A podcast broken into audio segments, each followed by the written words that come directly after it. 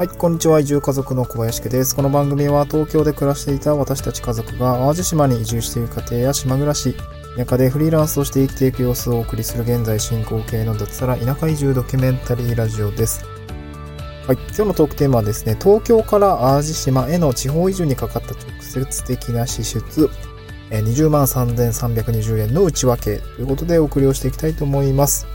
えっと、これはですね、私もツイッツイッターの方でちょっと先日つぶやいたところ、結構反響があったので、えっと、お話を、まあ、補足的にしておきたいなと思ったので、ちょっと話していこうかなと思っています。で、えっとですね、内容としては、えっと、直接的な、まあ、移住にかかった支出っていう形になったので、まあ、何にどれだけお金がかかったのかっていうところのお話をしたいと思うんですけども、まあ、端的に、えー、直接的って言っているところは若干解像度が低いので、もう少し補足をすると、えっ、と、移住に必要な、あの、お家を決めるっていう、まあ、イベントと、あと、引っ越しですね。本当に移住をする、えー、引っ越しにかかったお金っていう、この、まあ、二つのイベントについての費用を、まあ、今回ですね、私の方では地方移住にかかった直接的な支出っていうような言い方をしました。もう一回言いますね。え、っと、移住にあたっては家を決めるっていうことと、え、っと、引っ越しですね。えー、実際に体を移すっていうこの二つのイベントにかかったお金について、えー、地方移住にかかった直接的な支出っていうような形で、あの、ちょっと定義をしてですね、範囲を明確にして金額を出しました。はい。で、これいくらかかったのかちょっとバーっと申し上げるんですけども、まず交通費がですね、39,290円。えー、っと、宿泊費が、まあ、これ、えー、っと、7万、あ、7万じゃない、7,730円。その他って言ってるのが、えー、っとですね、6万、あ、6,300円ですね。で、引っ越しの費用が、これは、えっと、15万円ですね。うん、まあ、大きくな、大きいウェイトを占めてるのが引っ越し内なんですけど、これらを合計すると20万3320円形になります。なので、端的に言うと家を決めてですね、引っ越しするだけで、えー、東京から淡路島に移住をする場合は、そんだけかかります。最低限20万円かかるというような結果になりました。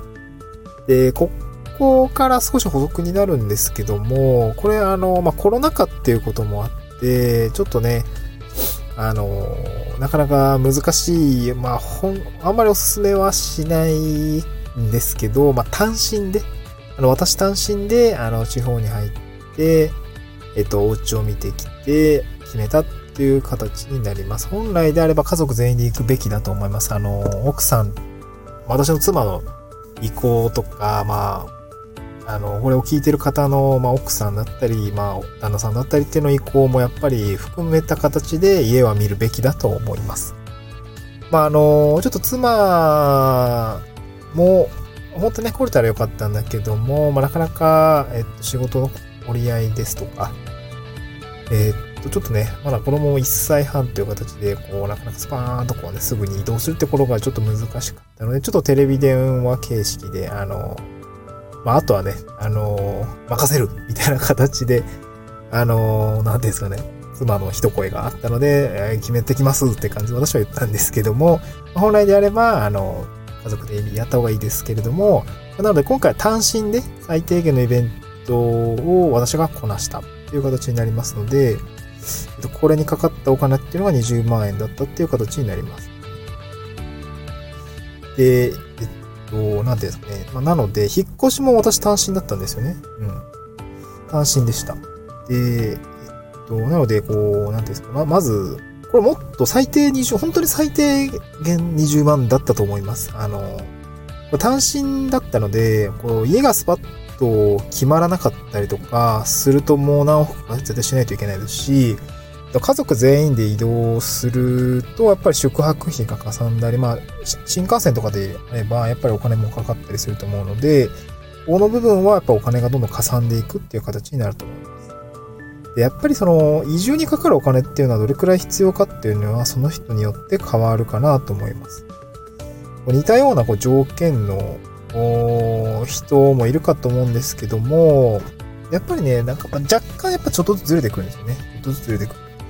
なので、えー、っと、ただ、なんていうんですかね、やっぱり最低限必要なお金っていうのは、今回20万っていう形で私は、